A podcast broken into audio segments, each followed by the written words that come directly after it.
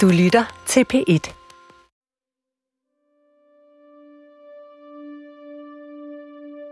Da der falder dom i retssagen mod fysioterapeuten i august 2018, har Camilla det svært med, at den udnyttelse, som hun, Kirstine og Anne mener, de blev udsat for, ifølge politiet ikke var strafbar og dermed ikke blev en del af retssagen. Hun har det svært med, at retten ikke blev præsenteret for det mønster, som kvinderne og Odense Universitetshospital vurderede, der var tale om. Hvad med mig, Annes? Hvis nu vi havde kunne lægge vores ord i, ville det så have set anderledes ud.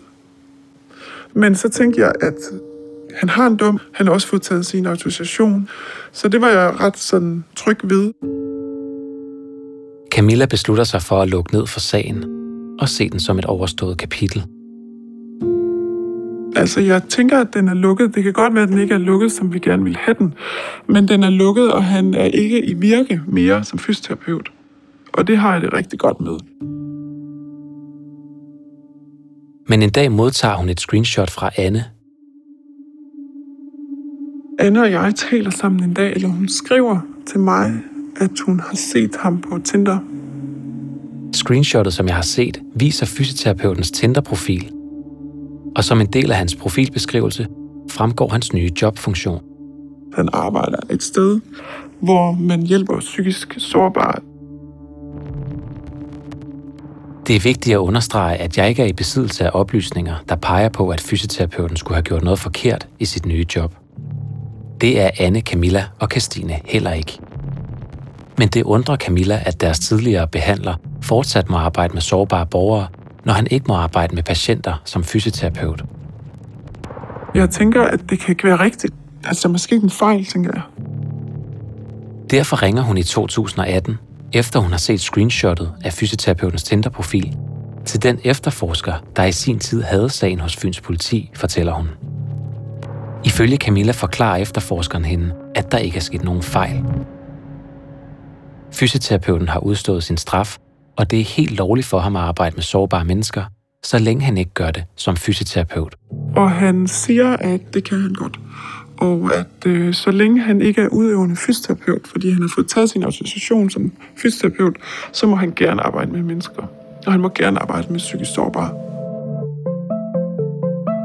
At fysioterapeuten gerne må arbejde med sårbare personer, bliver bekræftet af de retsdokumenter, jeg har fået agtindsigt i.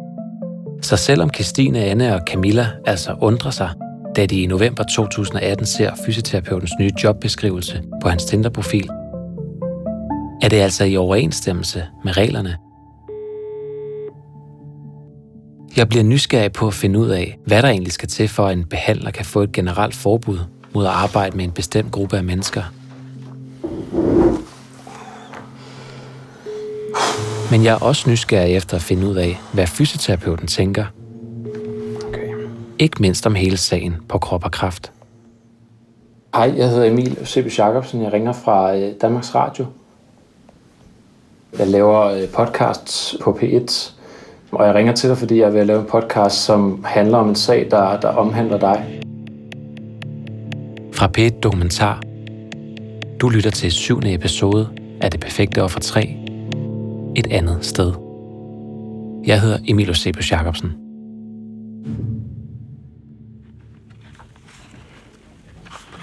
Hej Lotte. Hallo. Så er vi klar her. Det er så fint. Før jeg kontakter fysioterapeuten, ringer jeg til forsker i strafferet ved Syddansk Universitet, Lotte Helms. Hun har selv tidligere arbejdet i anklagemyndigheden hos politiet. Har du nogle ting, du har brug for at vende, før vi går i gang? Nej, du kører bare på. Det lyder godt. Jeg vil gerne have Lotte Helms til at forklare, hvad der skal til for, at en sundhedsperson kan få et generelt forbud mod at arbejde med en bestemt gruppe af mennesker. Hvad er det for en helhedsvurdering, man tager der som anklager? Man vurderer altid på baggrund af helheden i situationen. Altså, hvad er det, der er sket her? Hvor groft er det? Har man gjort det her før? Er der tale om flere personer i sagen? Ifølge Lotte Helms er det altså afgørende, om der er tale om systematik og gentagelser. Hun fortæller, at det ofte vil veje tungt i en helhedsvurdering, hvis den pågældende behandler har en eller flere tidligere domme for lignende kriminalitet. Man skal jo have lov til at få en dom, og så rette ind og opføre sig ordentligt. Og hvis man viser, at det har man altså ikke gjort, man har fået en dom, og man er alligevel fortsat, jamen, så har man jo ikke lært af det. Og så viser man, at man fortsat har en ond vilje, som skal stoppes. Jeg har også bedt Lotte Helms om at se på sagen med fysioterapeuten.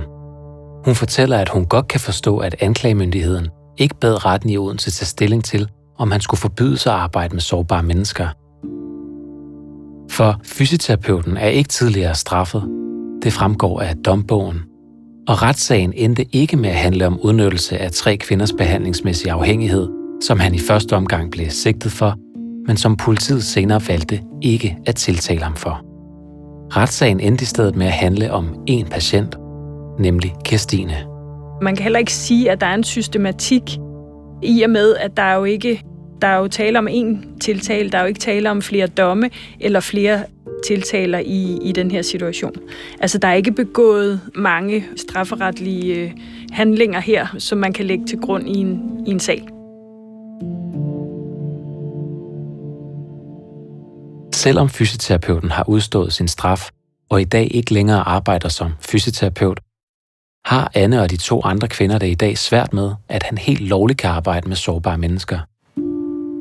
De peger på, at det ikke kun er dem selv, der mener, at de alle tre blev udnyttet af fysioterapeuten. Kvinderne henviser til, at Odense Universitetshospital vurderede, at han groft overskred den professionelle grænse mellem patient og behandler, og misbrugte sin stilling til at udnytte dem i en meget sårbar periode af deres liv. Noget, der skete på et tidspunkt, hvor kvinderne ifølge Styrelsen for Patientsikkerhed befandt sig i en meget sårbar situation, der gjorde dem særligt udsatte for udnyttelse af det afhængighedsforhold, der opstår mellem patient og behandler. Kvinderne peger også på, at Styrelsen for Patientsikkerhed skred ind og fratog fysioterapeutens autorisation midlertidigt, fordi styrelsen blandt andet mente, at der var begrundet mistanke for, at han ikke kunne adskille sine private interesser fra sin professionelle rolle som behandler.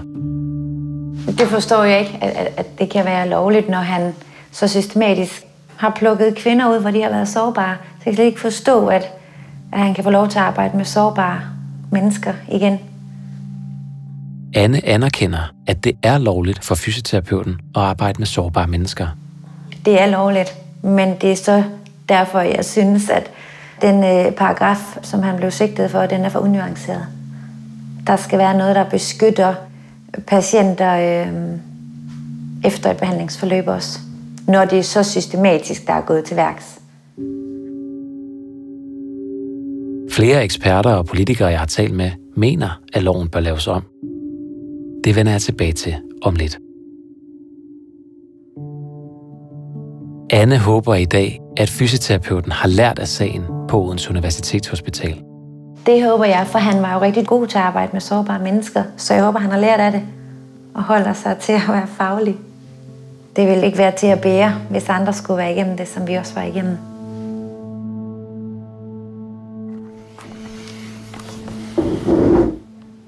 Jeg beslutter mig nu for at kontakte fysioterapeuten. Jeg vil rigtig gerne have hans version af hele historien med Anne, Camilla og Christine. Jeg vil gerne høre, hvilke tanker han gjorde sig omkring at have sex med tre af sine tidligere patienter. Hvad han siger til deres kritik om, at han udnyttede deres sygdom og sårbarhed. Og om de tre kvinder er de eneste patienter, han har været sammen med. Der er nemlig flere kilder, herunder også fysioterapeutens tidligere kollegaer, der hævder, at fysioterapeuten har været sammen, eller har forsøgt at være sammen med flere end Camilla, Anne og Christine. Men jeg vil også gerne vide, hvad han siger til de tre kvinders bekymring om, at han igen arbejder med sårbare mennesker.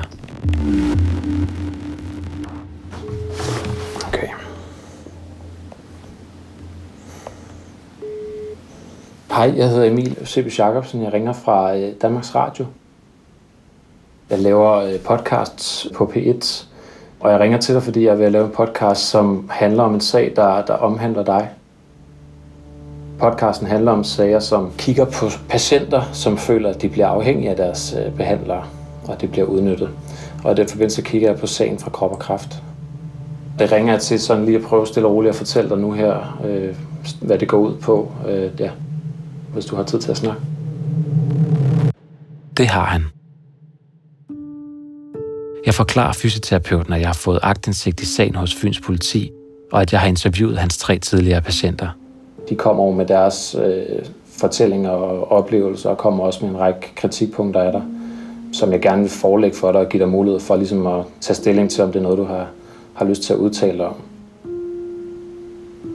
Jeg spørger ham nu, hvordan han ser på Odense Universitetshospitals bortvisning af ham. Og der blev ligesom vurderet dengang, at der var tale om en grov udnyttelse af deres øh, hvad kan man sige, tillid og den afhængighed, de fik af dig som behandler. Hvordan ser du på det? Men han har ikke lyst til at udtale sig om sagen eller svare på spørgsmål lige nu, siger han. Vi aftaler derfor, at jeg sender ham en grundig beskrivelse af de oplysninger, beretninger og kritikpunkter, jeg har indsamlet, og som jeg gerne vil spørge ham til i et interview. Okay, godt. Jeg, øh, jeg sender dig noget enten i aften eller i morgen tidlig. Det bliver formentlig her i aften. Allerede samme aften sender jeg ham en mail. Men øh, tak fordi du vil snakke. Hej. Men får ikke svar. I de næste uger, der går, forsøger jeg gentagende gange at skrive og ringe til ham. Jeg har det af Emil Eusebio Jacobsen fra Danmarks Radio. Jeg ringer igen til dig her for at høre, om øh, du har set min øh, mail og taget stilling til, om du vil øh, ønske at stille op til interview. Men øh, hvis du kunne tænke dig at stille op til interview, eller på anden måde vil have dine kommentarer med, så har jeg for at høre meget snart, hvis jeg skal nå at have det med. Jeg håber, du vender tilbage til mig. Tak skal du have. Hej. Men fysioterapeuten vender ikke tilbage til mig. Derfor får jeg ikke hans kommentarer til kildernes bekymringer om hans nye job, eller deres påstand om, at han har været sammen med flere end de tre patienter i sagen. Fysioterapeuten har både i retten og over for politiet afvist at svare på, om han i forbindelse med sit arbejde som fysioterapeut havde seksuelle forhold til andre kvinder, ud over Camilla Anne og Kirstine. Fysioterapeuten har over for politiet, Odense Universitetshospital og Styrelsen for Patientsikkerhed understreget, at han havde sex med Anne og Camilla og Christine, efter de var ophørt med at være tilknyttet krop og kraft, og at han således ikke var tilknyttet som deres behandler. Han har også understreget, at alt hvad der foregik, skete efter indbyrdes aftale mellem ham og kvinderne, at han var virkelig ked af sagen og fortrød, at det nogensinde kunne ske, og at han aldrig har gjort noget imod nogens vilje.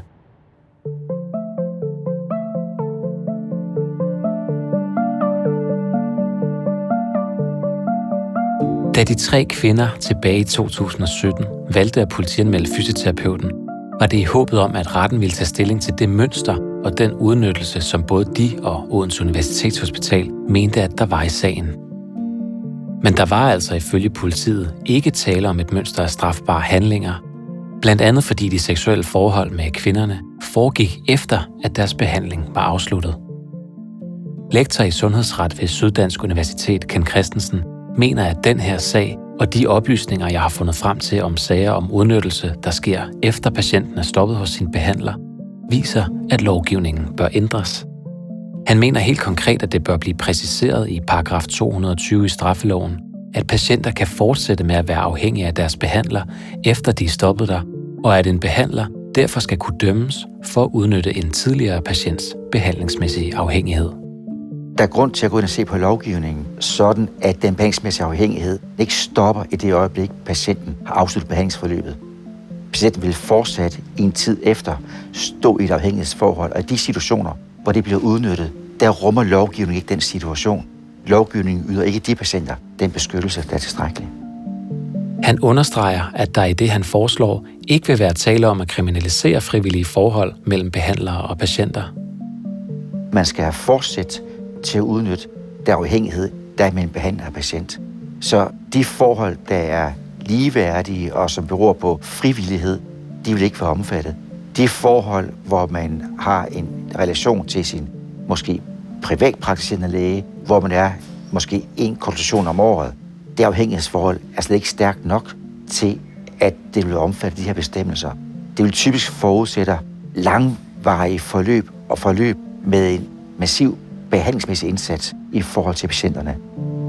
Ken Christensen påpeger også, at der i hans forslag også fortsat skal være tale om groft misbrug, før man kan dømmes, ligesom paragrafen er formuleret i dag, og at der, ligesom i dag, fortsat også skal være tale om et afhængighedsforhold til behandleren, der var stærkt, dengang patienten gik i behandling.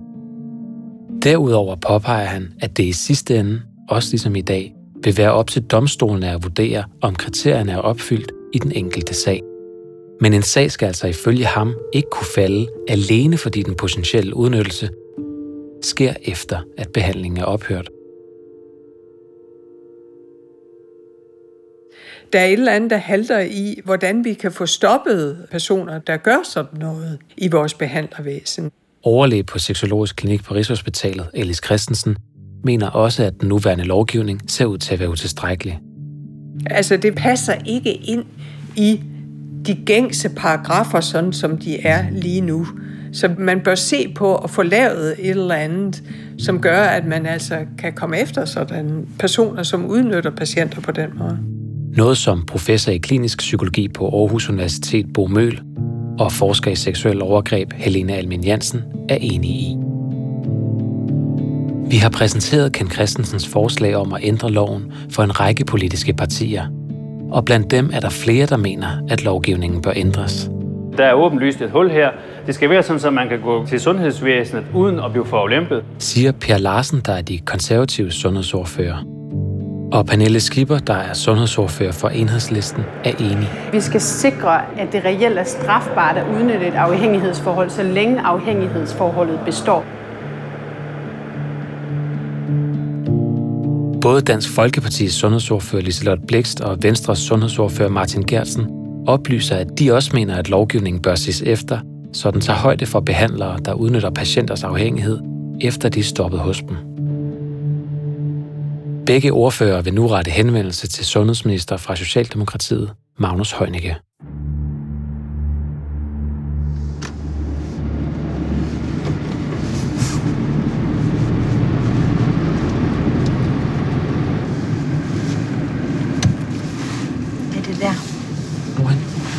Ja.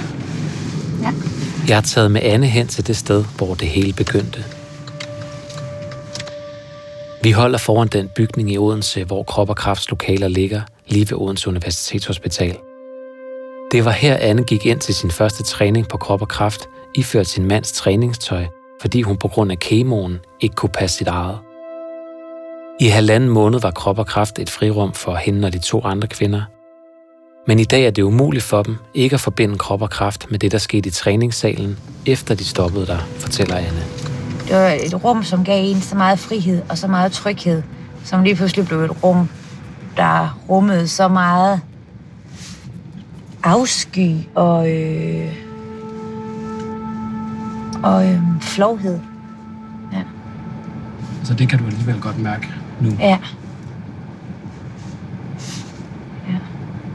Og så ævelsen over et sted, hvor man tænkte, her har jeg tilbragt seks gode uger. Det var ikke fedt at have kraft, men det var trods alt seks gode uger, fordi der var noget lyspunkt i forløbet med det her træning her. Øhm, så det var også ævelsen over et rum eller et hus, der er også så smukt arkitektur, at noget, der er, gået, er blevet så smukt, at bare bliver, eller er så smukt, bliver så øh, er præget af skam. Ja. Skal vi køre igen? Yes. Selvom oplevelserne med fysioterapeuten i dag ligger flere år tilbage, har sagen haft konsekvenser, som andet sted mærker i dag, fortæller hun mig efter vores køretur til Krop og Kraft. Det har haft de konsekvenser, at jeg øh, begyndte at betvivle min egen dømmekraft for andre mennesker, og jeg har altid haft en blind tiltro til øh, folk i, i sundhedsvæsenet. Så på den måde har jeg mistet noget tillid til vores sundhedsvæsen. De to tidligere sygeplejersker og kollegaer til fysioterapeuten på Krop og Kraft ser i dag også tilbage på deres tid på træningstilbuddet med blandede følelser. Ej, hvor var man dog bare dum og naiv, at man ikke lige fattede, hvad der foregik derinde, altså. Mette Hansen og Lene Andreasen fortæller, at de et godt stykke tid efter fysioterapeutens bortvisning bebrejdede sig selv, at de ikke reagerede på de ting, de stussede over ved hans adfærd. Og når man sådan bliver spurgt om de her ting, og, og, og de her alarmklokker bliver trukket sådan frem, så virker det jo fuldstændig tåbeligt, at vi ikke har handlet. Sygeplejerskerne er i dag på den ene side glade for de mange patienter, som de fortæller, at de sammen med fysioterapeuten hjælp på et meget vigtigt tidspunkt i deres behandlingsforløb. Men på den anden side har de det svært med, at de ikke reagerede på de ting, de har fortalt, de stussede over. De fortæller mig, at de har valgt at stå frem og fortælle om deres oplevelse med fysioterapeuten, for at vise, at det kan være svært at reagere over for en kollega, som man på en og samme tid opfatter som meget dygtig, sjov og karismatisk, men samtidig også opfatter som upassende og grænseoverskridende, siger Lene Andreasen.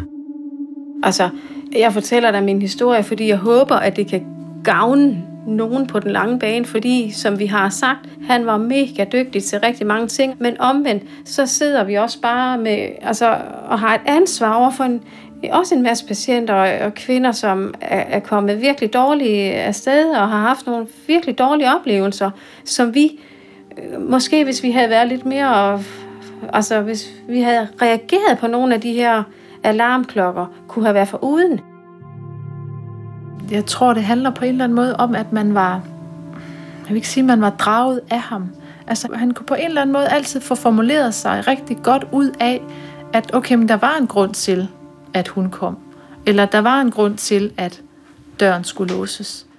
Sådan tror jeg måske, han har, har virket på mig. Mette Hansen fortæller, at hun i dag er blevet mere opmærksom på at tale højt og reagere, hvis der bliver behov for det på sin arbejdsplads. For mig har det måske gjort, at man, øh, bliver mere opmærksom på ligesom at reagere, hvis man tænker, at der er noget. Og at det jo øh, er legalt at lufte de bekymringer, man har. Det kan jeg da godt tænke, at jeg måske er blevet mere opmærksom på.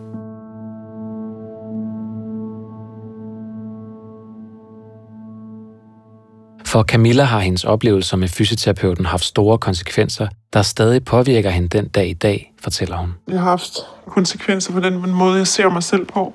Min tvivl om, om jeg, når jeg møder nye mennesker, den måde, jeg ser min relation til dem på, er, er der noget, jeg ikke forstår. Blandt andet, når jeg møder nogle nye mennesker, og især autoriteter, så øh, kan jeg mærke, at jeg er meget mere tilbageholden. Altså, jeg kunne aldrig drømme om mere at have en mandlig læge, eller fysioterapeut, eller noget som helst, som en autoritet over mig nu. Det er helt sikkert. Det vil jeg aldrig gøre mere. Og så føler jeg jo rigtig meget, at fysioterapeuten har taget min historie fra mig. Min sygdomshistorie, min krafthistorie, den har han taget og gjort til sin, føler jeg. Så når jeg taler om min historie med kraft og sygdom, det har man brug for, selvom det er ved at være nogle år siden, så har jeg stadigvæk brug for af og til jeg vente den, eller jeg kan blive angst for tilbagefald, eller jeg skal til kontrol eller noget, så kan jeg mærke, at han er med der. Og det er faktisk rigtig forfærdeligt. Hvordan med? Jamen, han, øh, fordi hele den her periode, den er så meget, det handler så meget om ham, og han fortalte mig, hvad jeg skulle, og jeg, hvad han synes, og hvad det vil være godt for mig. Og så hele perioden er så meget omkring ham. Så jeg føler lidt, at min historie, den er hans. Og jeg kan ikke fortælle om min krafthistorie, uden at jeg straks tænker på ham. For Kirstine er hendes sygdomsforløb og kraftforløb i dag også umuligt at adskille fra fysioterapeuten, fortæller hun. Hvis jeg kører rundt i bil, og jeg kører forbi sygehuset, så er det ikke mit kraftforløb, der dukker op overhovedet. Så er det ham. Det tænker jeg på hver gang. Camilla håber derfor, fortæller hun, at hun ved at fortælle sin historie, kan tage kontrol over den igen, og at hun på den måde kan begynde at bevæge sig videre til et andet sted. Det er noget med at tage min historie tilbage, og så er det noget med at mærke en eller anden form for øh, kontrol igen over min egen historie. Altså, det er jo en enormt lang proces, men jeg tror, at det bliver sådan, at jeg på et eller andet tidspunkt, når alt det her er færdigt, at jeg har sat mit aftryk i forhold til det her, og at jeg så kan slippe ham og det, der er sket, og så kan jeg på den måde tage min historie tilbage.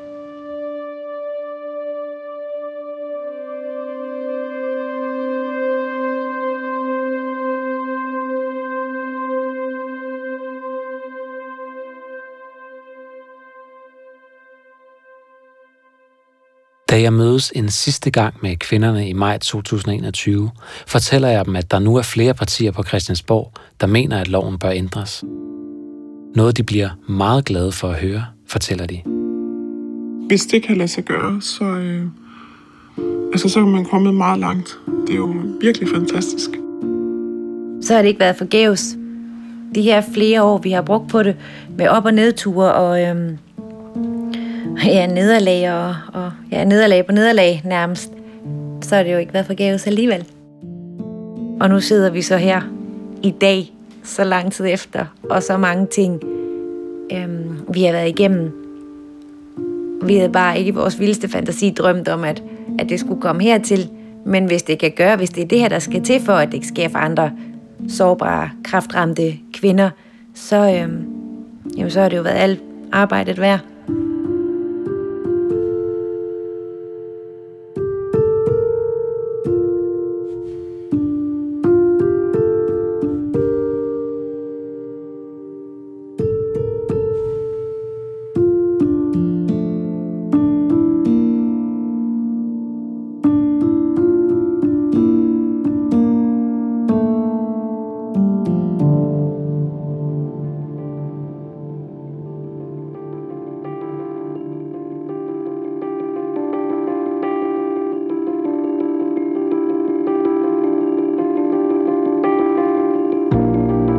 Har lyttet til syvende episode af Det Perfekte Offer 3. Signe Mandsdotter har skabt den musik og det lyddesign, du har hørt. Hun har også stået for klip og montage sammen med Asbjørn Kærgaard Petersen og Marie Killebæk. Skuespiller Anne Hølund har fremført Christines citater i serien, som stammer fra mit interview med Christine. Redaktør er Jens Wittner, og i redaktionen sidder Sofie Vestergaard. Du er velkommen til at kontakte mig på emoj snabelagdr.dk, hvis du har en historie, du synes, jeg skal kigge på, eller som nogle af mine kollegaer skal kigge på. Hvis de oplysninger, du sender, er personfølsomme, skal du ikke sende eller vedhæfte dem i den første mail, for det skal gøres krypteret. Hvis du står nu og ikke ved, hvad du skal høre, så har jeg to anbefalinger til dig. Det er Brændte Bordel og Kostskolen, som er to nye spændende serier fra P1 Dokumentar. Jeg hedder Emil Sebus Jacobsen. Tak fordi du lyttede med.